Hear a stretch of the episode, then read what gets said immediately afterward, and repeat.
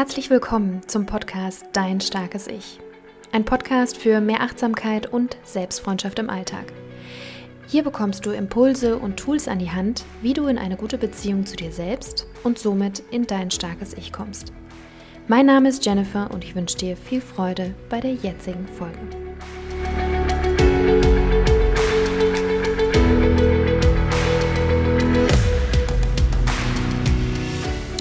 Und herzlich willkommen zu einer weiteren Folge hier im Starken Ich Podcast. Ich freue mich riesig, dass du wieder mit dabei bist, dass du eingeschaltet hast und möchte heute ein für mich ganz spannendes Thema beleuchten. Und zwar geht es um das Thema Empathie.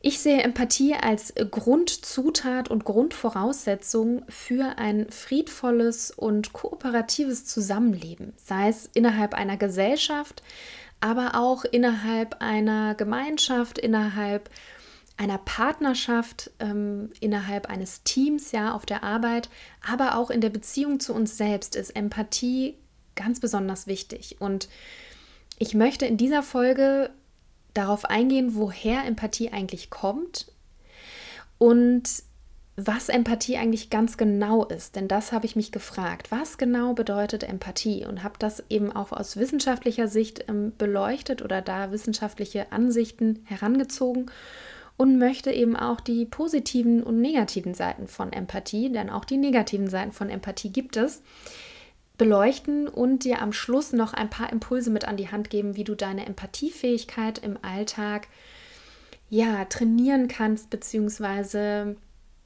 erweitern kannst, sagen wir es mal so.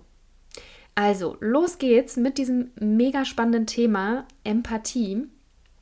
Und ich habe mich auf der, auf der Suche nach äh, den unterschiedlichen Begrifflichkeiten, woher kommt Empathie, eben äh, ein paar Artikel von der Berkeley University gelesen, ähm, wo es eben darum geht, Empathie aus der evolutionsbiologischen Sicht zu betrachten. Ja, woher kommt Empathie eigentlich? Und Empathie ist in uns Menschen und auch in unserer gesamten Umwelt, also auch bei Tieren, eine tief veranlagte Eigenschaft, die biologisch eben begründet ist.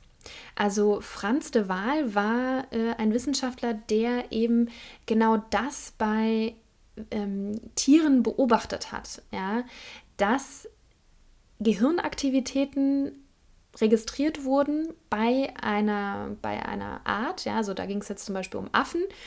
Und der Affe A hat eine Banane gegessen und beim Affen B hat man die gleiche Gehirnaktivität registriert wie beim Affen A, der gerade eine Banane gegessen hat. Aber der Affe B, der gar keine Banane gegessen hat, hatte genau die gleichen Reaktionen. Und dann hat man sich das eben angeschaut und hat geguckt, okay, woran liegt das? Und hat dann quasi irgendwann gesehen, dass es ähm, vor allen Dingen mit unserem Nervensystem zusammenhängt und mit den Spiegelneuronen, die da quasi ähm, freigesetzt werden und ähm, die in unserem Gehirn quasi die Aktivität abbilden. Und die Spiegelneuronen ermöglichen uns oder führen dazu, dass wir emotional die Perspektive der anderen Person einnehmen können. Beziehungsweise hat man ähm, eben geschaut, gerade bei den Tieren, warum haben die das, ja, wozu, was, was bringt dem Affen das, wenn er quasi die gleichen Gehirnareale aktiviert hat, ähm, wenn er äh, seinem Kumpel sozusagen beim Bananeessen zuschaut, ja, warum, was, was bringt das? Ähm, und da hat man quasi festgestellt, dass es zum Erhalt der Art gedient hat, ja, oder auch immer noch dient. Also zum einen, dass man den Nachwuchs, der ähm, äh, innerhalb einer Gruppe aufwächst, bestmöglich versorgen kann, weil man sich in die Lage dessen, also des Nachwuchses, ähm, reinversetzen kann und nachvollziehen kann, was dieser Nachwuchs jetzt gerade brauchen könnte. Ja? Und zum anderen hat es eben dazu geführt, dass man halt auch innerhalb einer Gruppe weiter vorankam, wenn man empathisch auf die Bedürfnisse der anderen Gruppenmitglieder reagieren konnte. Also dass die Gruppe an sich dann eine gesündere Gruppe äh, ist und eine Gruppe, die eben fortbesteht. Und äh, darum geht es ja quasi, als Gruppe fortzubestehen. Ähm, und man hat quasi äh, gemerkt, dass, ähm, dass das eben total wichtig ist äh, innerhalb einer Gruppe. Ähm, diese Eigenschaft zu besitzen, um die Gruppe weiter voranzubringen. Auch in, in der Kooperation zum Beispiel. Ja? Man hat äh, Löwinnen zum Beispiel beobachtet ähm, oder Verhalten von Löwinnen beobachtet, die sozusagen innerhalb einer Gruppe sich ähm, äh, beobachten, ja, was die Kollegin macht, also was die andere Löwin macht, die sich in Lauerstellung begibt und sich dann genauso in Lauerstellung begeben, um eben für die Gruppe eine bestimmte Beute zu ergattern. Also es ist eben genau zum einen wichtig für den Erhalt der Gruppe, aber auch für den Erhalt des Nachwuchses. Und dafür ähm, gibt es Evolutionsbiolo aus evolutionsbiologischer Sicht ähm, eben die Mechanismen in unserem Gehirn. Und für uns Menschen, ähm, da hat man diese ähm, Spiegelneuronen eben auch äh, beobachtet und hat quasi beobachtet, dass sowohl die Eltern ähm, ja, intuitiv eine, ein, ein Gespür dafür haben, was das Kind gerade braucht, ja, gerade neugeborenes Kind. Und ähm, Kinder lernen eben auch über die Gesichtsausdrücke und Mimik äh, der Eltern, was gerade in den Eltern vorgeht, welche Emotionen da gerade ähm, vorherrschen und fühlen das dann auch. Also auch das dient quasi der Ausprägung ähm, der emotionalen Intelligenz ähm, von Kindern.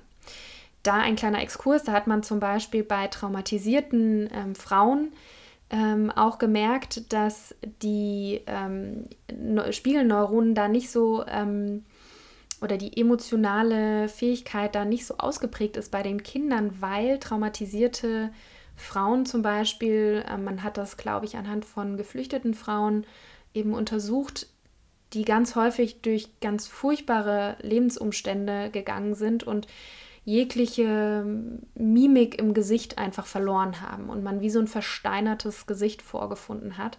Also was heißt vorgefunden hat? Einfach bemerkt hat, dass diese Frauen einfach ganz selten Emotionen zeigen können ähm, weil sie sich davon einfach abgeschnitten haben und eben, wenn sie dann ähm, entweder schwanger irgendwo angekommen sind und das Kind dann geboren war, dass das Kind eben auch gar nicht so richtig einschätzen konnte, wie, was, geht denn jetzt gerade in meiner Mutter vor, weil es immer derselbe Gesichtsausdruck war. Ähm, genau, und es ist quasi wichtig für, unser, ähm, für unsere Entwicklung, auch für unsere psychologische Weiterentwicklung, dass wir Emotionen erkennen können und ähm, dass wir Emotionen auch in anderen erkennen können. Und jetzt kommen wir auch schon so ein bisschen in die Richtung, was ist denn Empathie eigentlich genau? Und dazu hat Brene Brown, eine Sozialwissenschaftlerin aus den USA, aus Texas, die ich wundervoll finde, weil sie wissenschaftliche Erkenntnisse und Forschungsaspekte ganz unterhaltsam ähm, darstellen kann. Und sie forscht halt zum Thema Verbindung. Also wie können wir Menschen in Verbindung treten? Was sind die Faktoren, die Verbindung äh, begünstigen und was sind Faktoren, die Verbindung behindern? Ja, und sie hat ähm, ja ganz tolle Beiträge dazu verfasst und deswegen, ich finde, sie ist einfach eine großartige ähm, Frau und Wissenschaftlerin und habe mich jetzt an ihrer Definition von Empathie zu der sie geforscht hat, eben gehalten. Und sie sagt, dass Empathie eben die Fähigkeit ist, die Perspektive des anderen einzunehmen. Das ist Punkt 1. Punkt 2 ist, diese Perspektive als die Wahrheit der anderen Person zu akzeptieren. Und was ich jetzt besonders schwierig finde, ist der dritte Punkt, und zwar dieses nicht zu bewerten.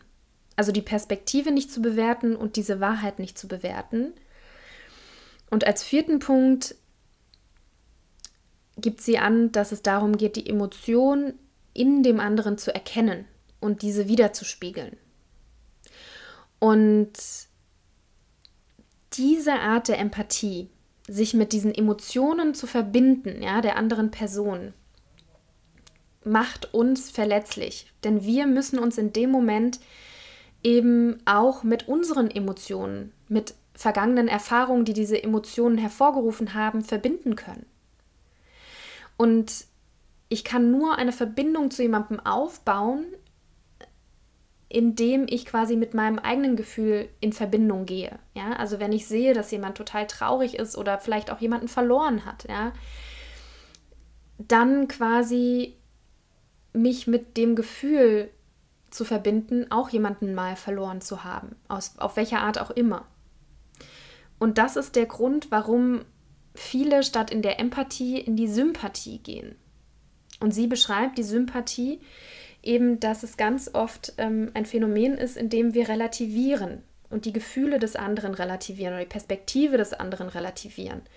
Also indem jemand zum Beispiel sagt, ähm, äh, jetzt aktuelle Corona-Situation, oh Gott, wie soll das alles werden mit dem Lockdown und, ähm, und mit der ganzen Kulturbranche und so weiter und so fort und sich ganz viele Sorgen macht. Und ähm, wenn Sympathie ist dann quasi zu sagen, naja, wenigstens, du hast ja wenigstens noch einen Job oder ähm, du hast ja wenigstens eine Wohnung und eine Heizung und wenigstens wohnen wir ja in Deutschland, es wird schon alles nicht ganz so schlimm werden und so weiter und so fort. In dem Moment negieren wir auch so auf eine gewisse Art und Weise das Gefühl der anderen Person und sagen, naja, so schlimm ist es ja gar nicht und wir versuchen das zu relativieren und dahinter steckt aber gar kein böser Wille, ja, sondern es ist einfach eine eigene Ohnmacht, die wir da empfinden, ja, und denken, oh Gott, ähm, was mache ich jetzt mit dieser Emotion? Und vor allen Dingen, weil wir versuchen wollen, es zu fixen. Wir wollen versuchen, es besser zu machen, dass die andere Person sich besser fühlt, ja. Und ganz oft führt es zu Handlungen, in denen wir ähm, etwas tun, damit es der anderen Person besser geht. Ja, hier magst du, magst du ein Stück Kuchen essen, äh, wollen wir dies machen, wollen wir das machen, weil es für uns ähm, ja total unangenehm ist, vielleicht auch. Ähm, uns dann in dem Moment mit diesem Gefühl zu verbinden, weil wir vielleicht selber Angst haben, zum Beispiel vor dem Lockdown und den Konsequenzen und selber gerade gar nicht wissen, wie wir damit umgehen sollen und uns das quasi daran erinnert. Ja, das kann eine ähm, Ursache sein, warum wir da in die Sympathie wechseln. Ein anderer Grund kann natürlich sein, dass wir mit unseren eigenen Bedürfnissen und Emotionen gar nicht so stark verbunden sind und gar nicht so genau wissen, ähm, wie wir damit umgehen sollen mit solchen Emotionen, weil wir es selber nicht gelernt haben und es uns dann, wenn jemand uns das widerspiegelt und diese Emotionen uns entgegenbringt, wir nicht in der Lage sind, darauf adäquat zu reagieren. Und mit adäquat meine ich, mm, dass wir uns, dass wir dieses Gefühl und diese Perspektive erstmal stehen lassen können. Und indem wir aber versuchen wollen, es zu fixen und irgendwie eine Lösung zu finden, führt es uns ganz, ganz weit weg eigentlich von der eigentlichen Lösung oder der eigentlichen, also was eigentlich helfen könnte. Denn was Personen hilft, die gerade eine sehr starke emotionale Phase durchmachen, ist, sich nicht alleine zu fühlen mit diesem Gefühl. Ist das Gefühl eben der Verbindung zu einem anderen Menschen wahrgenommen zu werden, mit den Gefühlen, mit den Bedürfnissen, die da gerade sind. Und das ist die Verbindung, die quasi die Heilung bringt. Also, dass wir uns nicht alleine fühlen, dass wir das Gefühl haben, wir sind nicht komisch mit unserem Gefühl. Und das wird durch die Empathie generiert, indem wir es erstmal stehen lassen können, wie jemand etwas schildert. Und in, im nächsten Schritt uns eben mit dieser Emotion verbinden können und sagen können, oh ja, das kann ich mir vorstellen, dass das gerade ganz schön hart ist, ne? Und ähm, und dadurch fühlt sich diese Person schon gesehen und dann ist, also vielleicht kennst du das ja selber von dir, dass du, wenn jemand ähm, ja dir diese Emotion widerspiegelt, ähm, wie du dich gerade fühlst oder mit dir fühlt, dass du dich verstanden fühlst und dass du dann vielleicht auf ganz eigene Arten und Weisen deine Lösungen findest, ja, und das Problem vielleicht angehen kannst. Und es in erster Linie eben durch die Mitteilung nicht darum geht, das Problem zu fixen, sondern einfach eine Verbindung herzustellen zu jemandem. Und diese Erkenntnis, muss ich sagen, hat mich ähm, total beeindruckt, weil ich glaube, ich ganz häufig ähm, in der Vergangenheit vor allen Dingen eher zur Sympathie ähm, übergetreten bin als zur Empathie.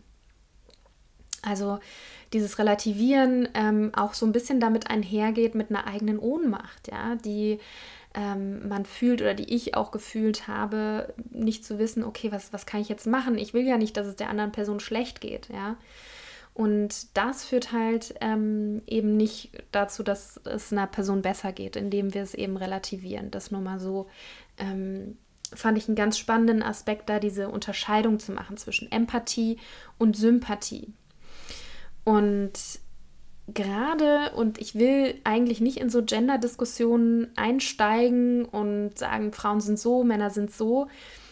Ich glaube dennoch, dass wir als Männer und Frauen einfach unterschiedlich auferzogen wurden, also zumindest meine Generation jetzt vielleicht. Ähm, noch nicht mal vielleicht im eigenen Elternhaus, aber allein in der Schule, ähm, dass gewisse Eigenschaften eben bei Mädchen und bei Jungs einfach unterschiedlich gefördert werden.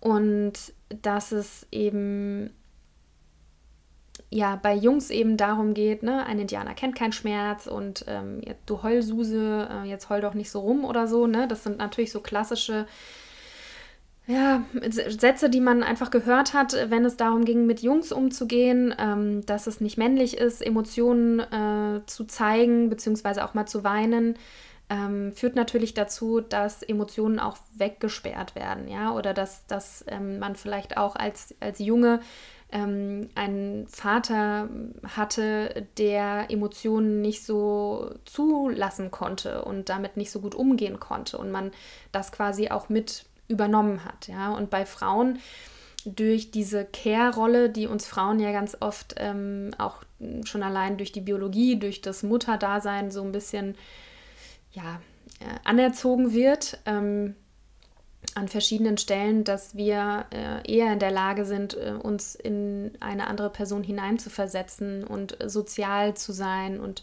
mitfühlend zu sein und so. Also dass das eher so Eigenschaften, weibliche in Anführungszeichen Eigenschaften sind, für die man gelobt wird oder äh, die einem quasi da so ein bisschen verstärkt vermittelt werden. Ähm, und ich glaube da schon, dass es da ein ein, ja, einen Unterschied gibt zwischen Männern und Frauen. Und wenn es eben um Empathie geht und wenn es darum geht, sich mit den eigenen Emotionen zu verbinden, dann ist das eben besonders wichtig, ja, die eigenen Emotionen zu kennen, die eigenen Bedürfnisse, die hinter Emotionen äh, stecken, zu kennen. Das ist meiner Meinung nach super, super wichtig. Und das ist ein Aspekt, den wir komplett ja, wo sollen wir den lernen? Ja, außer in der Therapie vielleicht. Aber dann ist es meistens schon echt ganz schön ähm, kurz nach zwölf beziehungsweise halb eins gefühlt, ja.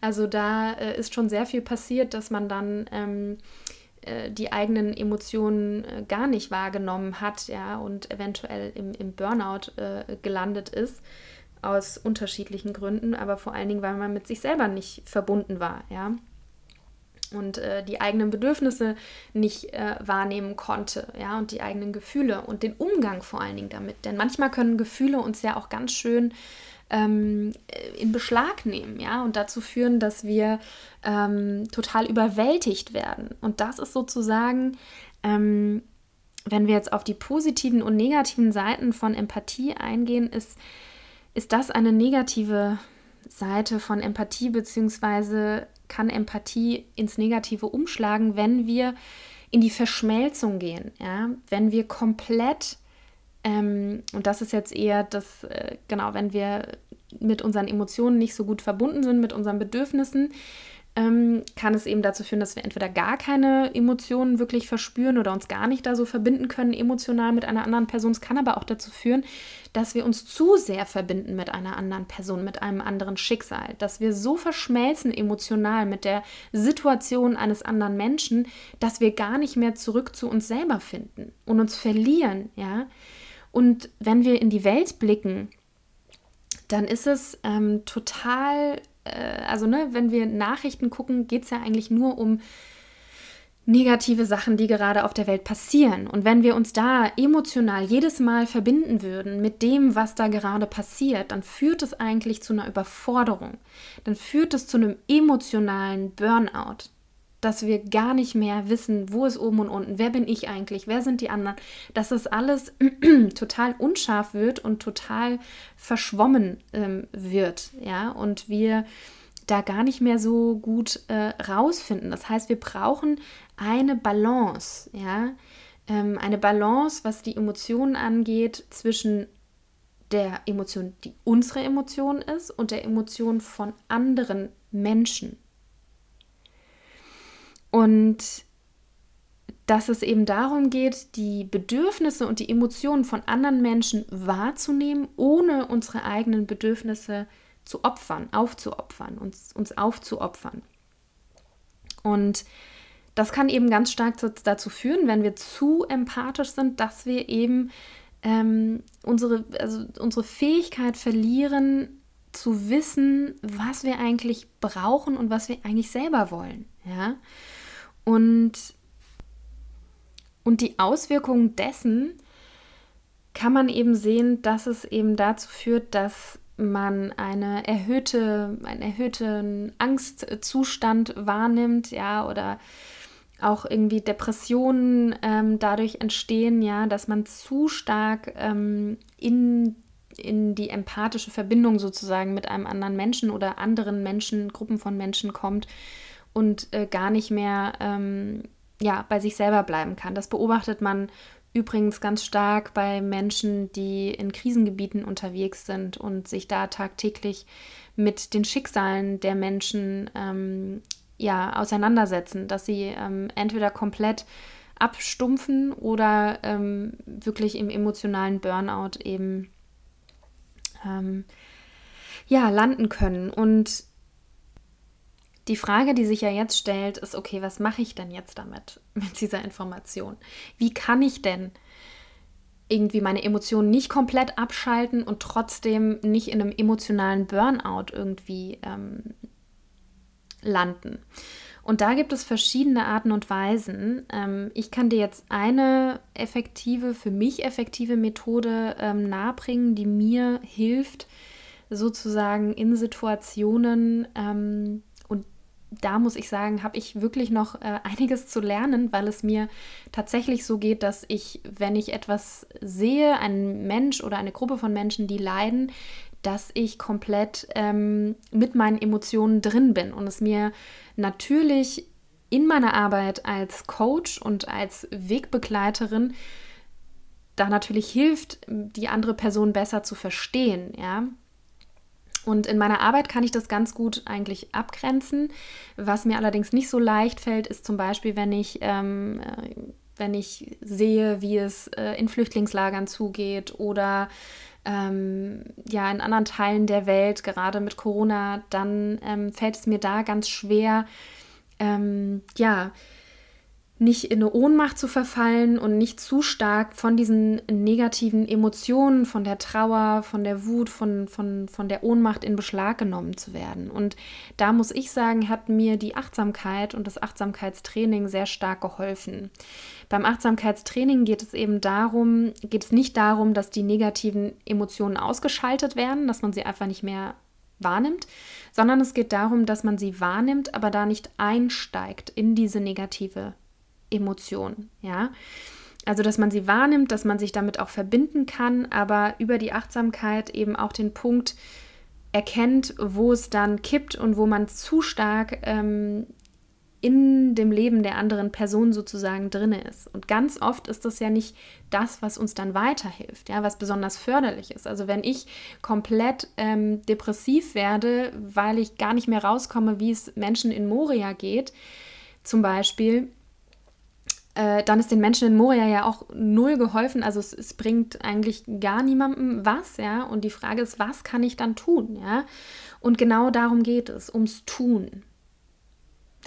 Was können wir quasi dann tun, um mit solchen Situationen umzugehen? Und eine ganz besondere Geschichte fällt mir dazu ein, und zwar war das zur Zeit von George Floyd, als George Floyd von dem ähm, Polizisten ähm, ja eigentlich ermordet wurde dass das die ganze Welt gesehen hat, wie ein schwarzer Mitbürger von einem weißen Polizisten ja, ermordet wird, das hat mich komplett äh, mitgenommen und mit diesem Gefühl und was soll ich machen, wie kann ich, wie kann ich was machen, ich fühle mich so ohnmächtig, ich habe das Gefühl, ich kann nichts tun und das macht mich noch wütender und noch trauriger, ähm, hat mein Achtsamkeitslehrer eben damit geantwortet, dass es eben darum geht, ins Handeln zu kommen zu schauen, was ist denn die Grundbasis dieser Situation. Und die Grundbasis dieser Situation ist Rassismus. Es ist, dass wir einen Menschen aufgrund bestimmter Merkmale, in dem Fall der Hautfarbe, ähm, an, als was anderes betrachten und als jemand, der äh, nicht die gleichen Rechte hat wie jemand aus meiner Gruppe oder dass bestimmte Stereotypen mit dieser Person einhergehen. Und natürlich kann man dann einsteigen und sagen, ja, es, es sind halt strukturelle, ähm, strukturelle, ist strukturell bedingt, es ist aber auch sozioökonomisch bedingt und so weiter und so fort. Die Frage ist, was kann ich denn jetzt tun? So, ich kann, wenn es tatsächlich, und in diesem Fall ging es ja um Rassismus, also was ist die Wurzel dieses Konflikts? Ist Rassismus? Wie kann ich quasi in dem Fall für mich mit Rassismus arbeiten, also zu gucken, gibt es in mir Rassismus? Ähm, und das hat ja zum Glück ja diese, diese, dieser Vorfall ja auch gezeigt, dass es auch Menschen, die nicht von Rassismus betroffen sind, wie jetzt weiße Menschen, ähm, sich damit eben auch beschäftigen, was ist denn die Wurzel von Rassismus? Und das fand ich total großartig zu sehen, dass ganz viele Menschen plötz plötzlich in den Diskurs gegangen sind und auch in den selbstkritischen Diskurs, sich damit auseinanderzusetzen.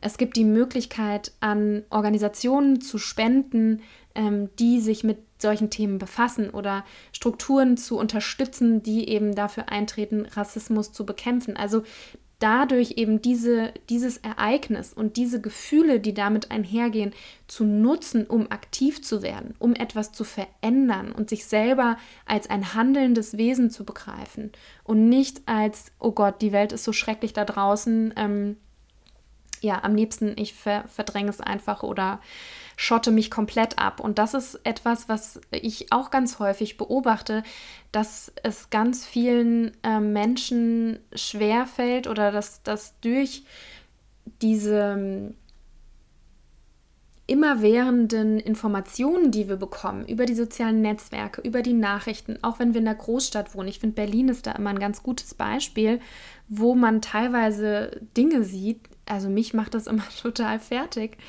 ähm, und wo man natürlich dann als Berliner nicht äh, jedes Mal irgendwie in Tränen ausbrechen kann, wenn man irgendwie da jemanden beobachtet ähm, oder der, der gerade in Not ist. Ja, also auch da gibt es natürlich Mechanismen, die der Abgrenzung dienen, um sich eben damit ähm, davon nicht übermannen zu lassen. Ne? Und da auch, ist auch wieder die Balance die Frage. Ne? Was ist die Balance? Ist es komplett in die Gleichgültigkeit zu fallen und mir ist alles scheißegal und Hauptsache mir geht's gut?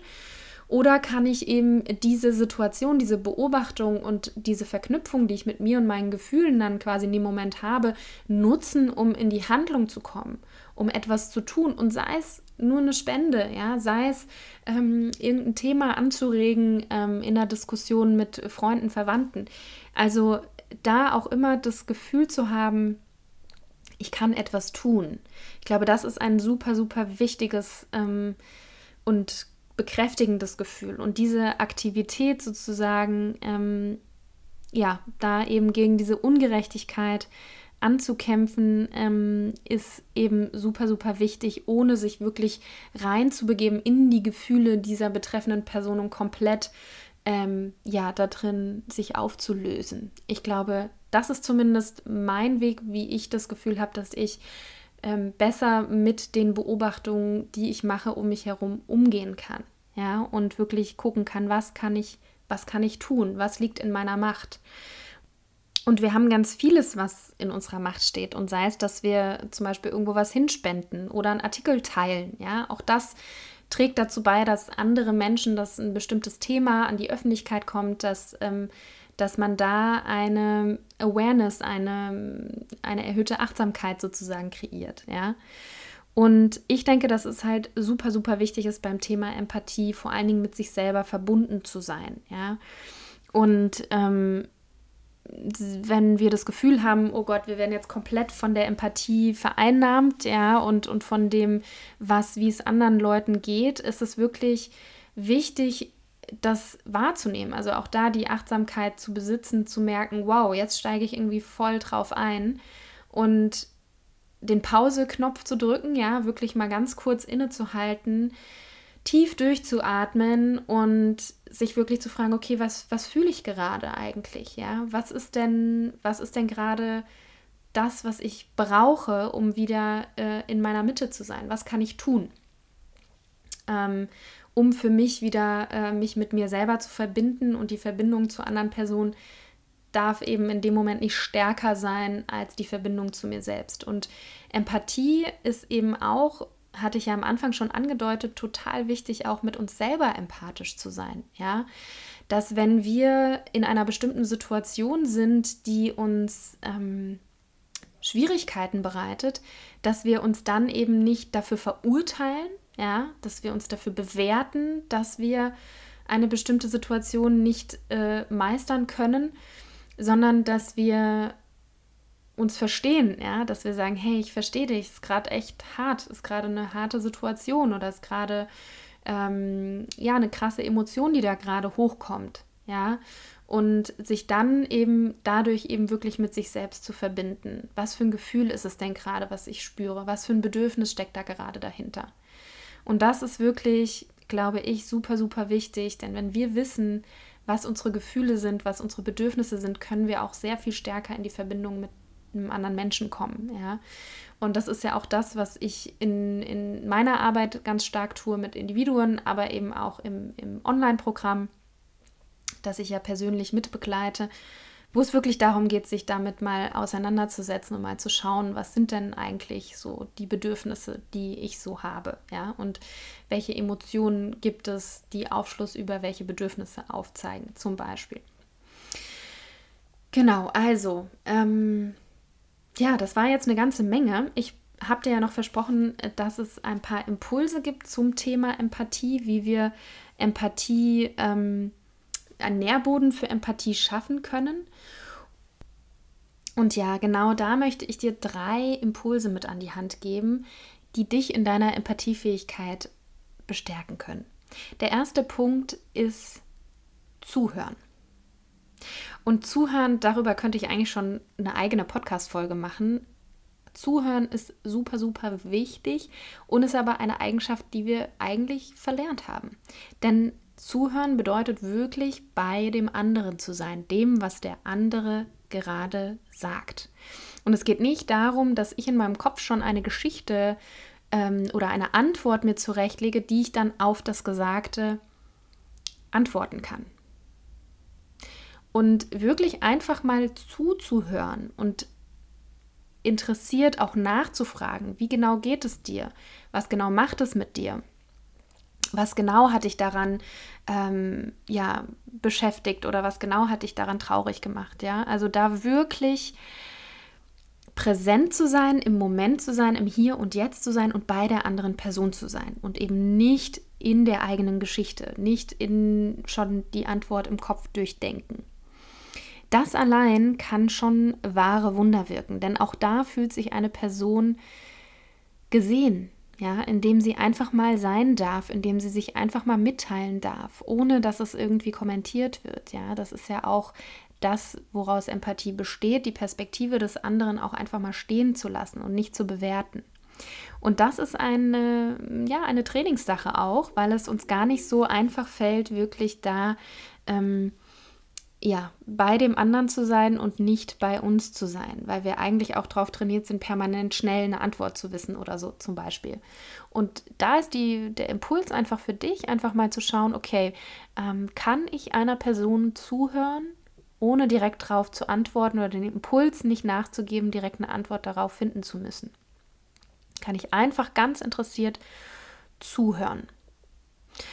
Und der zweite Impuls, den ich dir mitgeben möchte, um deine Empathiefähigkeit zu trainieren, ist, dich in Momenten, wo sich jemand mitteilt, eben auch darauf zu fokussieren, was könnte das Gefühl hinter dem Geschilderten sein, was die Person gerade geschildert hat. Was, wo kann ich zum Beispiel an eine Erfahrung anknüpfen, die ich mal erlebt habe, ja?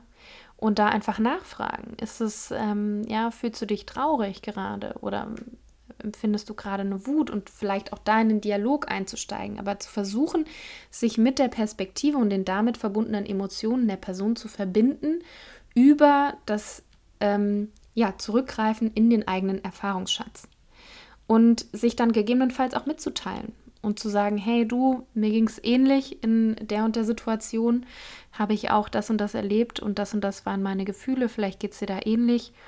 Ähm, Aber auch da natürlich je nach Situation schauen, ob das gerade angebracht ähm, ist. Aber genau diese Mitteilung, dieses ähm, sich selber damit dann auch mit der Person zu verbinden und zu sagen, ja, ich kenne diese Situation oder dieses Gefühl hatte ich auch mal, das evoziert eben auch dieses Gemeinschaftsgefühl, was ja bei der Empathie ganz, ganz stark wichtig ist, dass sich die Person, die sich mitteilt, eben nicht isoliert und alleine fühlt mit diesem Gefühl oder äh, mit dieser Situation, sondern das Gefühl hat, hey, es ist Teil der menschlichen Erfahrung, ähm, das Gefühl gehört einfach dazu und es gibt jemand, der das sieht und ähm, genau mit, ähm, mitbekommt sozusagen. Und äh, ja, das ist sozusagen der zweite Impuls. Und der dritte Impuls ist ein Impuls, den ich persönlich sehr, sehr gerne, ähm, dem ich sehr gerne nachgehe. Und zwar ist es der Impuls, sich mit anderen Perspektiven auseinanderzusetzen. Also Menschen, die dir im Alltag begegnen, tagtäglich, Tag ein, Tag aus, die du immer wieder siehst, aber von denen du eigentlich gar nichts weißt, da mal in den Austausch zu gehen. Das kann der Postbote sein, das kann die Bäckerin sein. Ähm, einfach mal zu fragen, hey, wie geht's dir eigentlich, ja, oder sich mal zu überlegen, mh, hm, wie geht's denn der, wie könnte es der Person denn jetzt gerade gehen, ja, wenn es jetzt zum Beispiel der Post äh, Mann ist, der Paketmann, ähm, der ständig die Pakete schleppt und draußen regnet es, ja, ähm, irgendwie zu fragen, wow, ähm, das ist bestimmt ganz schön äh, herausfordernd, ne, so bei dem Wetter. Und dann kommt man ja schon in eine Diskussion und, ähm, oder Diskussion ist jetzt übertrieben, aber in ein Gespräch kann man da kommen oder zumindest ein Gesprächsangebot geben ähm, und dem anderen Menschen vermitteln, hey, ich sehe dich und vielleicht auch darüber eben auch zu erfahren, was ist denn die Perspektive dieser Person. Vielleicht sagt du, nö, also mir gefällt das eigentlich ganz gut, weil, keine Ahnung, beim Paketeschleppen schwitzt man immer so arg und bei dem Wetter komme ich nicht so leicht ins Schwitzen. Das ist, kommt mir eigentlich sehr gelegen. Aha, spannend. Ähm, und wieder hat man eine neue Perspektive, was ja nicht heißt, dass jeder Paketmann das gleiche Empfinden hat, aber ähm, einfach verschiedene ähm, Perspektiven kennenzulernen. Und das geht aus so einer neugierigen, wohlwollenden Haltung heraus, dass wir jemandem begegnen und wirklich interessiert sind an dessen Leben. Und da geht es jetzt natürlich nicht darum, die Person auszufragen, auszuhorchen, ja, wie in einem Polizeiverhör, sondern einfach ein ganz wohlwollendes Interesse der Person gegenüberzubringen und sich einfach mal zu fragen, die Menschen um uns herum, die wir tagtäglich sehen, von denen wir eigentlich gar nicht genau wissen, was sie eigentlich machen. Ja, genauso geht es mit Nachbarn, die man im Treppenhaus trifft. Ähm, oder ähm, ja, Menschen beim, beim Sport oder so, die man ab und zu trifft. Ähm, da einfach wirklich in den Austausch zu gehen und einfach ganz ähm, ja, ganz ähm, entspannten Gespräch anzufangen ähm, und sich mal zu überlegen, wie könnte es der Person gerade gehen und vielleicht unter dem Aspekt das Gespräch starten und einfach mal schauen, was kommt denn da für eine Perspektive. Und da können wir eigentlich unseren Erfahrungsschatz eigentlich nur erweitern, indem wir wirklich im Austausch mit anderen Menschen sind. Denn ganz oft ähm, rühren ja unsere Vorurteile gerade daher, dass wir ähm, ein bestimmtes Bild haben, was wir aber nie wirklich überprüft haben von einer bestimmten Personengruppe. Und indem wir in den Austausch kommen, ja, und indem wir die Perspektive von anderen Menschen, die eigentlich gar nicht so zu unserem Umkreis, äh, Umfeld sozusagen dazugehören, ähm, einfach mal in den Austausch zu gehen, ermöglicht uns wirklich Perspektiven aufgezeigt zu bekommen, die wir so, wie gesagt, in unserem Umfeld nicht bekommen würden. Und das weitet einfach den Blick, ja, und das führt eben dazu, dass wir eben nicht so schnell verurteilen, dass wir nicht so schnell so harte äh, Meinungen über andere Leute uns bilden, sondern dass wir immer auch einen Aspekt haben der Connection zu, ähm, zu einer Person, mit der wir eigentlich scheinbar nicht so viel gemeinsam haben, ja. Und das ist wirklich ein Impuls. Wie gesagt, es ist mein Lieblingsimpuls, denn ich gehe sehr gerne in den Austausch mit anderen Menschen. Ähm, und finde das immer wieder spannend, ähm, ja, einfach auch interessant, äh, diese Perspektiven wahrzunehmen. Und da geht es nicht um eine Bewertung und zu sagen, ja, diese Perspektive ist gut oder schlecht, sondern das ist einfach seine Pers oder ihre Perspektive, ja, und ähm, es einfach stehen zu lassen und sich zu überlegen, hm, wann hatte ich denn mal äh, dieses Empfinden oder kann ich mich damit verbinden mit dieser Aussage oder mit diesem ähm, ja, mit dieser Situation würde ich das genauso sehen oder wann habe ich mich mal so und so gefühlt, ja. Ähm, das ist dann so ein Reflexionsprozess, den du dann mit dir selber machen kannst. Aber diese drei Impulse, aktiv zuhören, bei der anderen Person bleiben, wirklich ja, sich in diese Person hineinversetzen, ähm, ist der erste Schritt. Der zweite Schritt, in die Selbstmitteilung zu gehen, also sich wirklich mal zu fragen, okay, wann habe ich mich das letzte Mal so gefühlt und da auch wirklich den Mut aufzubringen, sich mitzuteilen, sich darüber eben auch auszutauschen, ja.